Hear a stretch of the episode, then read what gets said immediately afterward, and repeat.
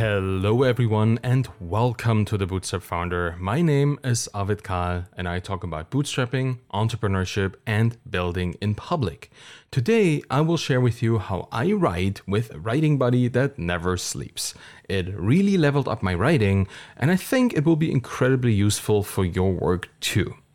Before we get started, let me quickly thank the sponsor of today's episode.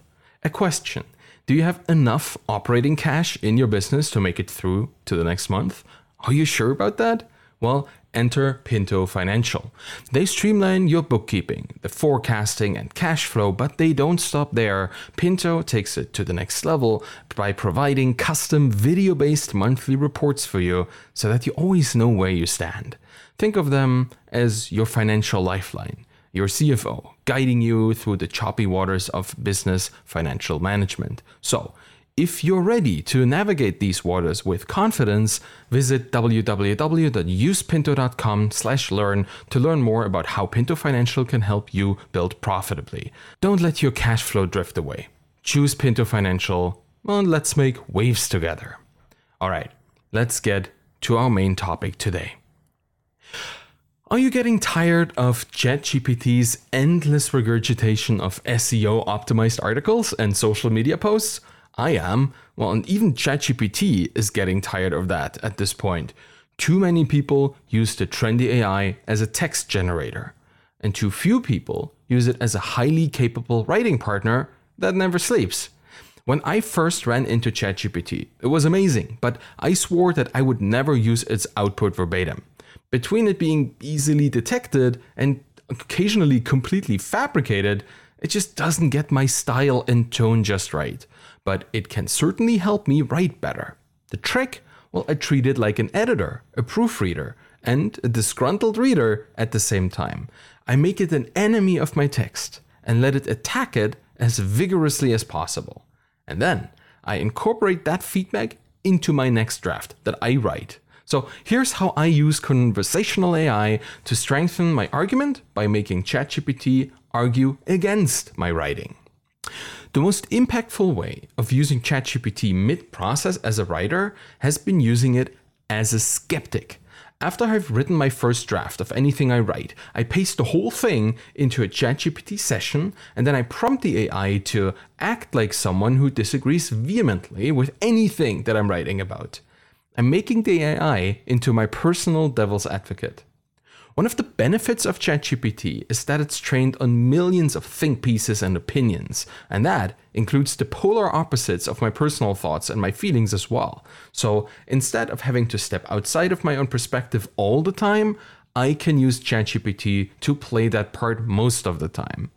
I asked the AI to list the top three arguments that someone opposed to my kind of thinking would disagree with, and then why they would disagree with that.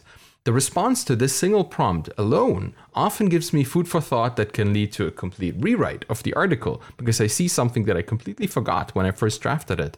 Usually, I'm so trapped in my own ocean of bias, and just the mention of a counter argument allows me to burst that bubble. What would an opponent of my school of thought claim? How would they attack even a well reasoned article? That's what ChatGPT can do. So I then ask it to give a few examples of answers to those points of criticism. They're usually not very good, they're very generic and unspecific, but they do point me in a direction that I can explore with my own arguments. I run this prompt for every long form article that I write, sometimes even tweets. If the points of contention are strong enough, I immediately try to defuse them right there and then by expanding my article to address these concerns. And this usually doesn't take more than 10 minutes for an article, but it's time incredibly well spent because it makes it much more defensible and just more approachable. ChatGPT is good at a few more things that I occasionally ask it to do with my writing, not just being a devil's advocate. Sometimes I write something that feels unfinished. Right? The thoughts are there, but they're not really clear and ask ChatGPT about what is missing from this to make it more cohesive of an argument, which tends to highlight the missing pieces of the puzzle and I can go in and fix them. The AI is also surprisingly good at detecting the emotional subtext of any given passage. I often ask it which emotional arcs exist in the article and where do they clash? Which regularly highlights a way too abrupt change of tone that I can then smooth out in the article as I write the next draft. And none of these questions asked of the text are in any way novel or magical, but the speed at which ChatGPT can allow you to reflect on them, that's the awesome part of this experience. The other area that ChatGPT can help with is the quality and accuracy of examples. In my writing, I highlight real world businesses, examples, and founder journeys a lot. But I write from within my own echo chamber.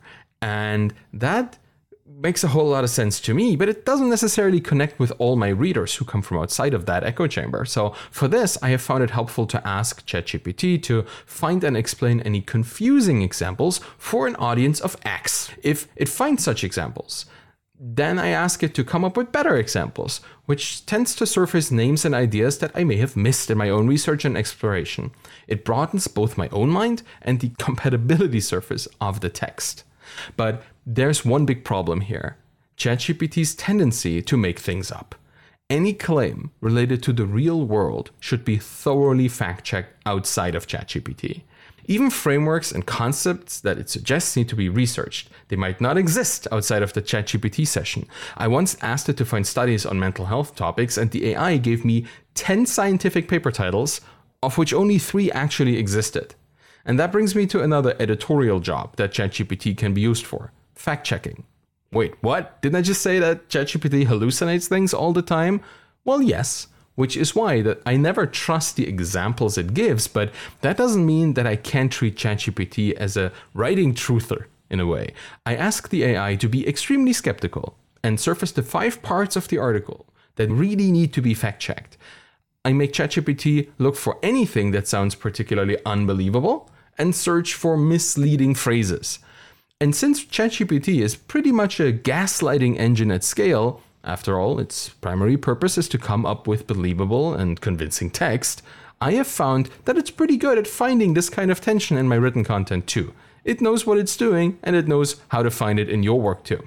I often ask the AI to point out any logical fallacies in my text. It has so far found a lot of confirmation bias, a few no true Scotsman arguments, and a surprisingly high amount of loaded questions. It's really useful to have a logical reasoning system take a look at my drafts. And I want my articles to be inclusive and appeal not to just a tiny niche audience, but a lot of people. And for that, one final thing that I use mid writing is the perspective shift. I asked ChatGPT two questions.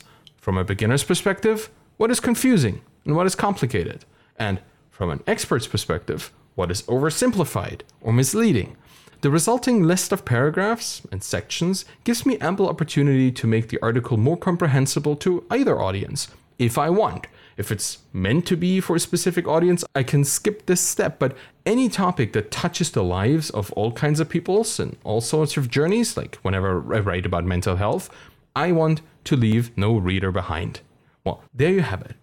Adversarial writing with generative AI. That's my way of rounding out an article when you use ChatGPT as your part time writing nemesis, you'll end up with a piece of writing that is both completely written in your own voice because you write it, but it's also more accessible for readers inside and outside of your existing readership because the AI gave you an opportunity to look at it from somebody else's view. And that's it for today. Thank you for listening to the Bootstrapped Founder. You can find me on Twitter at Arvidkahl, A-R-V-I-D-K-A-H-L. You'll find my books and my Twitter course there as well. If you want to support me and the show, please subscribe to my YouTube channel, get the podcast in your podcast player of choice, and leave a rating and a review by going to ratethispodcast.com slash founder. Any of this will truly help the show. So thank you so much for listening and have a wonderful day. Bye bye.